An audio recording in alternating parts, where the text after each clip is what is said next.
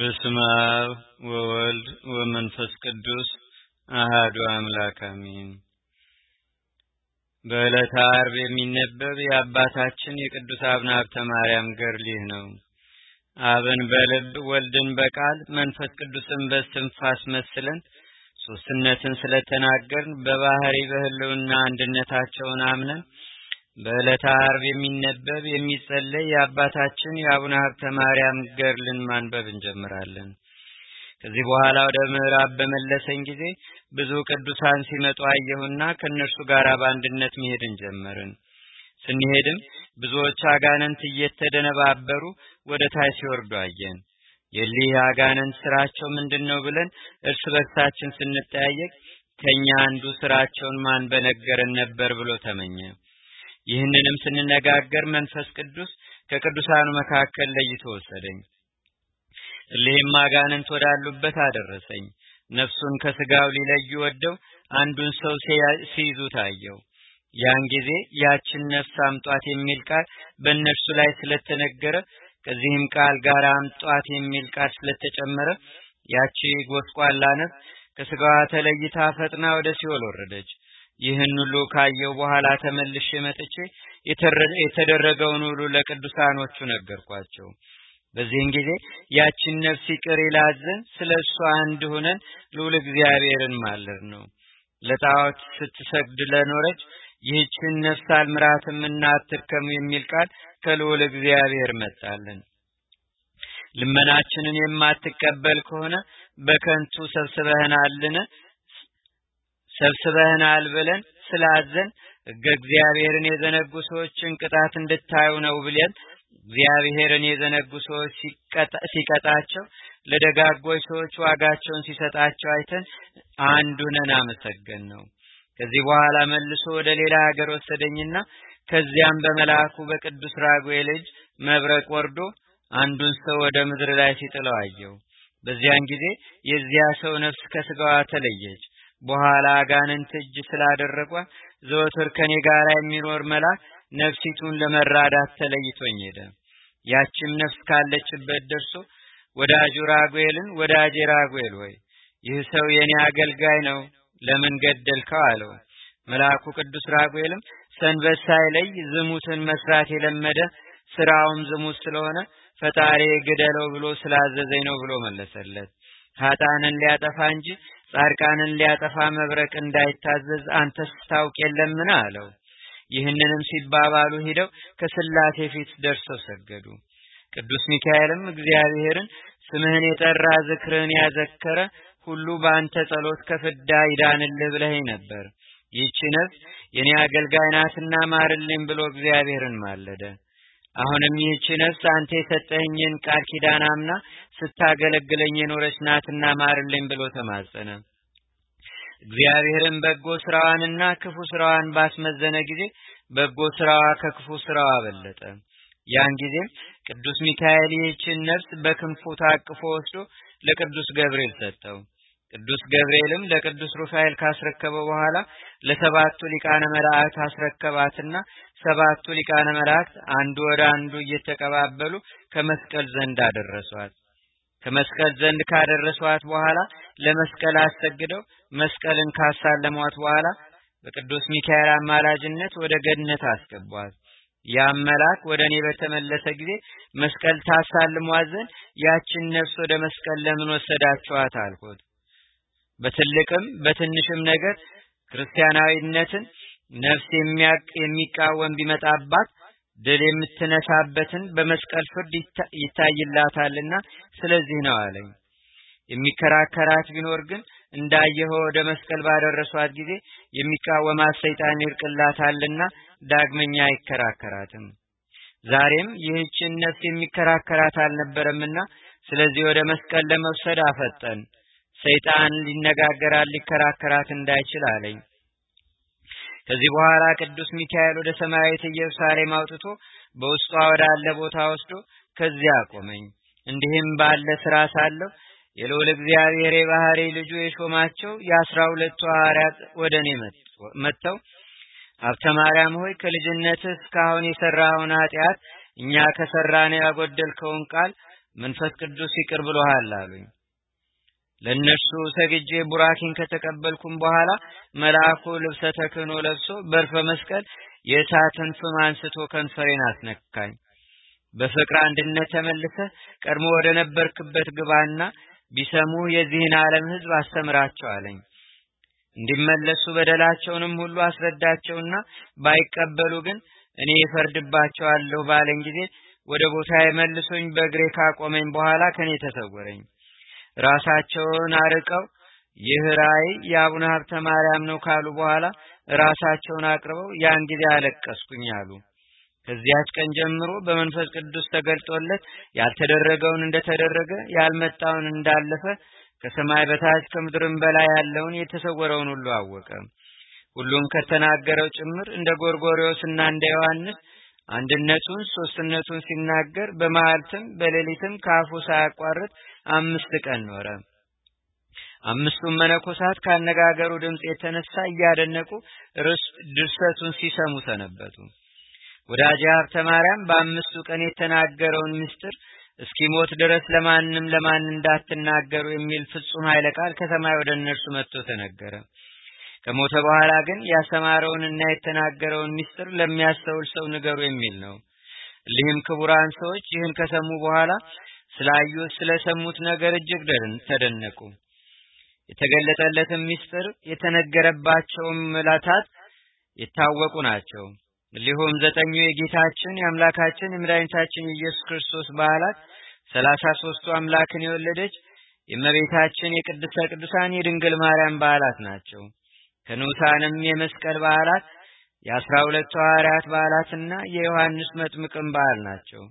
ትንቢትን የሚያናግር ክብርን የሚያሰጥ መንፈስ ቅዱስ በመጣለት ጊዜ አንድነቱን ሶስትነቱን ለማራቀቅ አባታችን አቡነ ሀብተ ማርያም ፈጥኖ ከተነሳ በኋላ ወገቡን ታጥቆ ፊቱን አንድ ጊዜ ሁለት ጊዜ እያማተበ አራቱን ማዕዘን በትምህርተ መስቀል ባርኮ ሰማዩንም ምድሩንም ከባረከ በኋላ አንድ አምላክ በሚሆኑ በሶስቱ ስም አምኜ እያመንኩና እየተማጸንኩ ጠላቴ ሰይጣንን በእናቴ በቅድስት ቤተክርስቲያን ፊት እክድሃለሁ። ለዚህም ምስክሬ ቅድስት ማርያም ናት። ሰው እንደገፋ የምትሆነኝ በዚህም ዓለም በወዲያኛውም ዓለም ለዘላለሙ አሜን። ይህን ሃያ ሦስት ጊዜ ከደገመ በኋላ መንፈስ ቅዱስ እንደገለጠለት ትንቢቱን መናገር ይጀምራል። የተናገረውም ትንቢት በሌላ መጽሐፍ ተጽፏል። ቅዱሳንም ሁሉ አባታችን አቡነ ሀብተ ማርያም የሚናገረውን ምስጢር ለመስማት ቦታ እስኪጠባቸው ድረስ ከምስራቅ ከምዕራብ ከሰሜን ከደቡብ አቡነ ሀብተ ማርያም ካሉበት ይሰበሰቡ ነበር። በሰሙም ጊዜ ስራው ከሰው ተፈጥሮ ልዩ ነውና ይህን ሰው በምን እንመስለዋለን? አምላክ ነውን ወይስ ሌላ መልአክ ነው ወይስ ሰው እያሉ ያደንቁ ነበር። አባታችን አቡነ ሀብተ ማርያም ግን ያን ጊዜ በልቦናቸው ያሰቡትን አውቆ እናንተ የዚህ ሀገር ሰዎች ሆይ እኔ እናንተ በልቦናችሁ እንደምታስቡት አይደለሁም። እኔ የአምላክ ተገዥ ነኝ እንጂ አምላክ አይደለሁምና እንዲህ እንዳትሉ አላቸው። እኔ ፈጣሪ እንዳዘዘኝ እናገራለሁና። እነርሱም ይህን ሰምተው የእግዚአብሔርን ሥራ እያደነቁ ወደ የቤታቸው ሄዱ። አባታችን አቡነ ሀብተ ማርያምን ከሀገር ወደ ሀገር እስኪያባርራቸው ድረስ አጋንንትን እንደ ባሪያ እየገዛ ብዙ ዘመን ኖረ። አቤቱ የእግዚአብሔር ተገዢ አባታችን ሀብተ ማርያም አቡነ ሀብተ ማርያም ሆይ ካንተ ጋር ምን ጠባሳ አለንና እንዲህ አደረከን እያሉ ይጮሁ ነበር። መላእክት ግን በተንኮል የመጡትን ሴቶችና ወንዶችን እያጠፋ በቦታው ተከታትሞ አቡነ ሀብተ ማርያምን በየዘመኑ የሚያደርገውን ሥርዓት ያስተምሩት ነበር። ከዚህ በኋላ የመላእክት አለቃ ቅዱስ ሚካኤል አቡነ ሀብተ ማርያም አቡነ ሀብተ ማርያምን በአንተ ትምህርት የሚድኑ ብዙ ሰዎች አሉና ማይረገ ቅስና እንድትቀበል ና ወደ ጳጳሱ እንሂድ አለው። እርሱም በመታዘዙ ደስ ብሎት እሺ ብሎ መልአኩን ተከተለው። እርሱም ሄዶ ከጳጳሱ ማይረገ ቅስናን ከተቀበለ በኋላ በላዩ ላይ መንፈስ ቅዱስ ስላደረበት በጸጋ ላይ ጸጋ በክብር ላይ ክብር ተጨመረለት።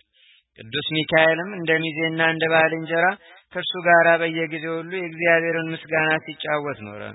ቀድሞ ወደ ነበረበት ሀገርም በደረሰ ጊዜ በቃሉ መናፍስተ ርኩሳን ድል እየነሳ አጋንንትንም ከሰው ሁሉ ላይ እያወጣ ታምራትንና ድንቅ ስራን በዚያች ሀገር ውስጥ አደረገ። ከዚያ አስቀድሞ ጓና በመትባል ሀገር ይኖር ነበር። በዚህም ሀገር ሳለ መንፈስ ቅዱስ ባደረበት ጊዜ እንደ ኤርሚያስና እንደ ኢሳይያስ ያንድነትንና የሶስትነትን ምስጥረ መለኮት ተናገረ። በሀገሩም ያሉ ሰዎች ሁሉ ትምርቱን ለመስማት ይጣደፉ ነበር። እርሱም የያንዳንዱም የያንዳንዱ ክፉንም በጎንም ቢሆን ስራቸውን እየገለጠ ያስተምራቸው ነበር። ያን ጊዜ መንግሥተ ሰማያት ልትሰጥ ቀርባለችና ንስሐ ግቡ እያለ ስላስተማራቸው ሰምተው በመደንገጣቸው ኃጢአታቸውን አብሯቸው ለነበረ ቄስ እየነገሩ ንስሐ ገቡ። ቄሱም እንደ ኃጢአታቸው መጠን እንደሚገባ ንስሐውን ይሰጣቸው ነበር። አባታችን አቡነ ሀብተማርያም በመንፈስ ቅዱስ ኃጢአታቸውን ሁሉ አስተሰርዩላችኋልና ነገር ግን እንደቀደም እንደቀርሞ ኃጢአት እንዳትሰሩ አላቸው። ከእንግዲህ ወዲህ ግን በዘላለም ድህነት ጸንታችሁ ትኖሩ ዘንድ በጎ ሥራ ስሩ፣ ይኸውም እርስ በርስ መፋቀር ነውና ክፉ ሥራ አትስሩ። አባታችን አቡነ ሀብተማርያም የሚመጣውን ትንቢት ያለፈውን ምስጢር በማወቅ አብዝቶ ባስተማረ ጊዜ የሀገሩ ሰዎች እርስ በርሳቸው የዚህ ሰው ሥራው ምንድነው ተባባሉ። እንዲህ የሚናገር የሚመጣውን ምስጢር የሚተረጉም አይሁድ ጌታን ሰይጣን አድሮበታልና ለምን ትምህርቱን ሰሙታላችሁ እንዳሉ በዚህም ሰው ጋኔን አድሮበት እንደሆነ እንጃ አሉ። ነቢያትም ስለ ክርስቶስ የተናገሩት ትንቢት አልፎ ተፈጽሟል። እኩሌቶቹም ሰይጣን ምጽዋት መጽውቱ መስዋዕት ሰው ሰንበት አክብሩ ይላልን አሉ። ጌታ በወንጌል ሰይጣን ሰይጣንን ማስወጣት ይችላልን እንዳለ ወይስ ሰይጣን ሰይጣንን ማስወጣት ይችላልን አሉ። ሰይጣንም ሰይጣንን የሚያስወጣው ከሆነ እርስ በርሱ ተለያየ፣ መንግስቱስ እንደምን ትጸናለች? እንደ ወንጌል አተታበል እርስ በርሱ የምትጣላ መንግስት ፈጽማ ትጠፋለች እንደሚል ወይስ ሰይጣን ጾምን ጸሎትን ይወዳልን? ይህንን ስራተውና ለአንድ ጊዜ እንኳን በጎ ስራ ልስራ ባለ ጊዜ ስመስላሴን ጠርቶ በመማተብ አይጀምርም። ንዑድ ክቡር የሚሆን አባታችን አቡነ ሀብተማርያም ግን ስራውን ፊቱን በማማተብ ይጀምራል። ከሚመጣ መቅሰፍት የተነሳ ለምድሪቱ ወዮላት፣ ይልቁንም በዚህች ሀገር ላሉ ሰዎች ወዮላቸው ሲል መንፈስ ቅዱስ በላያቸው ላይ ቃልን አሰማ። የመረጥኩትን ወዳጄን ንቀውታል አቃለውታልና እነርሱን ብቻ የናቁ ያቃለሉ አይደሉም እርሱን ብቻ የናቁ ያቃለሉ አይደለም እኔንም ናቁኝ አታለሉኝ እንጂ እኔ ፈጽሜ ንቄያቸዋለሁ ንቄያቸዋለሁና ወዳጄ ሀብተማርያምን ግን እኔ እንደ ሙሴ መርጬ ከሁሉ ህዝብ በላይ ሾማለሁ። ሌላም መልአክ አቤቱ በደምህ የዋጀሃቸው ህዝብ እንዳይጎዱ ተቆጥተህ በህዝቡ ላይ መዓትህን አታውርድ አለው። ለምልክት ይህ የመቅሰፍት ዕድል በኃጥአን ላይ አድርግ እንጂ። ጌታም መልአኩን እኔ የወደድኩትን አደርጋለሁ ለአንተ ከዚህ ምን አለህ ብሎ መለሰለት። እኔ ግን ወዳጄ ሀብተማርያምን ወዳጄን ከናቀች ቃሌን ካቃለለች ከዚህች ሀገር አወጣዋለሁ። መልአኩም ይህን ቃል ሰምቶ ፈጥኖ ይወጣ ዘንድ አባ ሀብተማርያምን አዘዘ። ከዚያ ሀገር ተነስቶ ወደ ሌላ ሀገር ይሄድ ዘንድም ስለታዘዘ አባታችን ቅዱስ አቡነ ሀብተማርያም የመልአኩን ቃል ሰምቶ ሁላጓት ወደምትባል ሀገር ሄዶ ኖረ። ካጓና ሰዎች አውራጃ በወጣ ጊዜም አንበጣ መጥቶ መሬቱን እስኪልስ ድረስ ሳሩንም ቅጠሉንም ሳይቀር በሀገራቸው ያለውን ሁሉ በሀገራቸው ያለውን እህል ሁሉ ጨርሶ ሰዎችንም ለወሬ አንድ ሰው እንኳን ሳይስቀር ቸነፈር ፈጃቸው። አባታችን አቡነ ሀብተማርያም ግን ባለ ዘመኑ ሁሉ ፈጽሞ ከበረ ገነነም። ወሬውም በዓለም ሁሉ ተሰማ። ብዙዎች ሰዎች ከሮማ ከግብጽ ከአስቄጥስ ሲያድ ከሚባል ገዳምም እየተነሱ ወደርሱ ይመጡ ነበር። ከሀገሩም ሁሉ በአንበሳ የሚቀመጡ እንደ ንስርም ክንፍ የተሰጣቸው የበቁ ሰዎች ወደርሱ ይመጡ ነበር። እግዚአብሔር ከእነርሱ በላይ ከፍ ከፍ አድርጎታልና እጅ መንሻውን እየሰጡ ከጎበኙትም በኋላ የሚሹትን ነገር ሁሉ እርሱን ይጠይቁት ነበር። እርሱም የሚመጣውን እንዳለፈ የሚደረገውንም እንደተደረገ አድርጎ ይነግራቸው ነበር። እርሱም ከልጅነታቸው ጀምሮ እስከዚያች ቀን ድረስ የሰሩትን ሥራ ይነግራቸው ነበር። እነርሱ ዕውቀቱን እያደነቁ እግሩን እጁን ሲስሙት እርሱም እንደነሱ እያንዳንዳቸውን ይሰማቸው ነበር። እርሱም ብቃታቸውን አይቶ ስራችሁ እንዲህ ሲሆን ለምን ወደኔ ትመጣላችሁ አላቸው።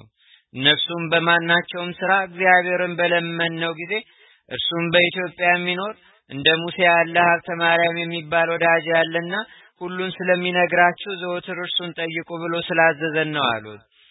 የእግዚአብሔርን ቃልንም ስለሰማ ወደ አንተ መጣን።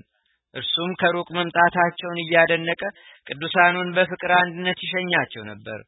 አባታችን አቡነ ሀብተ ማርያም ከዚህ ዓለም በሞት እስኪለይ ድረስ ከሩቅ እየመጡ ቅዱሳን ዘወትር ሲጎበኙት በእንዲህ አይነት ሥራ ኖረ። ዳግመኛም አብረውት የሚቀመጡ ሶስት ልጆች ነበሩ። አባ ሀብተ ማርያምም ልጆቹን ልጆቼ እኔ ሳላያችሁ እንዳትበሉ እንዳትጠጡም አላቸው። ከሶስቱ ብዛት ከስስቱም ብዛት የተነሳ ያደረበት ሰይጣን በመብል ምክንያት ይሁዳን እንዳታለለ እናንተንም እንዳያታልላችሁ እኔ ሳላያችሁ እንዳትበሉ ያላቸው ነፍጎ አይደለም ከጠላት ወጥመድ ሊጠብቃቸው ነው እንጂ። እነርሱ ግን አባታችን አንተ እንዳዘዝከን እሺ አንበላም ካሉ በኋላ እነርሱ ግን ከርሱ እየተሰረቁ ይበሉ ነበር። አባታችን አቡነ ሀብተ ማርያም አድሮበት ባለ በመንፈስ ቅዱስ እየተደበቁ ሲበሉ አውቆ የተንኮሉ የበዛውን ከነሱ አንዱን ልጅ ከኔ ጋር መኖር አይገባህምና ከኔ ተለይተህ ሄደህ በወደድከው ተቀመጥ አለው። እርሱም ተባሮ የትም ከሄደ በኋላ አንዱ ተናዶ ከባህር ገብቶ ሞተ። ሶስተኛውን ግን ዘመዶቹ አታለው ወደ ሀገራቸው ይዘው ሄዱ፣ ከነርሱም ጋር አኖሩት። አባታችን አቡነ ሀብተ ማርያም ብቻውን ስለቀረ ስለዚህ ነገር እጅግ አዘነ። እንዲህም ባለ ስራ ሳለ ልጁን የቀሙትን ሰዎች ቸነፈር የሚባል ደዌ ያዛቸው። የሀገሩ ሰዎች ግን እንደ ሀገራቸው ልማድ ከከተማው አርቀው ወደ በረሃ ቀሳ አወጧቸው። አባታችን አቡነ ሀብተ ማርያም ደዌያቸውን ሰምቶ ከቤታቸው አውጥቶ ወደ በረሃ ቀሳ እንዳወጧቸው ማውቀው አዘነ። ብታመም አልጠየቃችሁኝም የሚል የወንጌልን ቃል ማስቦ ሊጠይቃቸው ወደ እነርሱ ሄደ። ደርሶ የሰሩትን ኃጢያትንም ባናዘዛቸው ባናዘዛቸው ጊዜ እነርሱም የሰሩትን ኃጢያት አምነው ቢናዘዙለት ለበሽተኛ እንደሚገባ አድርጎ ንስሐውን ሰጣቸው። እርሱም ስለነርሱ እየለመነ ወደ እግዚአብሔር ካመለከተ በኋላ ተመልሶ ወደ ማደሪያው ሄዶ ተቀመጠ። ጠይቆ ሲመለስም አጋንንቱ የተከተሉትና አባታችን አቡነ ሀብተ ማርያም በግልጽ አይቶ የቸነፈር ሰራተኞች እንደሆኑ ባወቀ ጊዜ ወደሱ ቀርበው እንዳይዳስሱት በእግዚአብሔር ስም ካማራቸው በኋላ አስተናብቶ ወደ ቦታቸው ሰደዳቸው። አነሳስቶ ላስጀመረን አስጀምሮም ላስፈጸመን ለልዑል እግዚአብሔር ለዘላለሙ ክብር ምስጋና ይግባውና የአባታችን የአቡነ ሀብተ ማርያም ልመናው ረድኤትና በረከቱ አማላጅነቱም በአገራችን በኢትዮጵያ በደብራችን በደብረ ሰላም በሕዝበ ክርስቲያን ሁሉ ላይ ለዘላለሙ አድሮ ይኑር አሜን። አቤቱ ጌታችንና አምላካችን መድኃኒታችን ኢየሱስ ክርስቶስ ሆይ ከብልጽግናቸው ብዛት የተነሳ ብዙ መባን ካገቡት ይልቅ የዳያቱን አነስተኛ መባ እንደተቀበል ለሁል ጊዜ የሚያገለግሉ አእላፍ መላእክትን እያሳሰብን በችግራችን ጊዜ የምናቀርብልህን ምስጋና ተቀበል። እናንተም ቅዱሳን ነቢያት፣ የወንጌል ሰባኪያን ሐዋርያት፣ ሰማዕታትና ጻድቃን፣ ትጉሃን መላእክትና ፍጹማን ደናግል እንዲሁም ደጋጎች መነኮሳት ሆይ ልጅ አዋቂ ሳይለይ የምንሰበሰብባትን ይህችን የጉባኤ ቦታ ባርኩ። ይህን መጽሐፍ ወረቀቱን አዘጋጅቶ ብራና ደምጾ ብዕር ቀርጾ የጻፈውና ያጻፈውን ወይም በማኅተም ያሳተመውን ከግዕዝ ወደ አማርኛም የተረጎመውን ቃለ ንባቡንም በእርጋታ መንፈስና በተመስጦ ሕሊና የሰማውን ያደመጠውንም በደለኛና ሁሉም በአማላጅነቷ የምታስምር በጌታችንና በአምላካችን በመድኃኒታችን በኢየሱስ ክርስቶስ እናቱ በቅድስተ ቅዱሳን በድንግል ማርያም ጸሎት ጌታችንና አምላካችን መድኃኒታችን ኢየሱስ ክርስቶስ አገራችንን ኢትዮጵያ ከታዘዘ መቅሰፍት ይሰውርልን፣ ይህንንም ጦርነት በቃ ይበለን፣ የሞቱትንም ሁሉ ነፍሳቸውን በአብርሃም በይስሐቅ በያዕቆብ አጠገብ ያሳርፍልን ለዘላለሙ አሜን። አቡነ ዘበሰማያት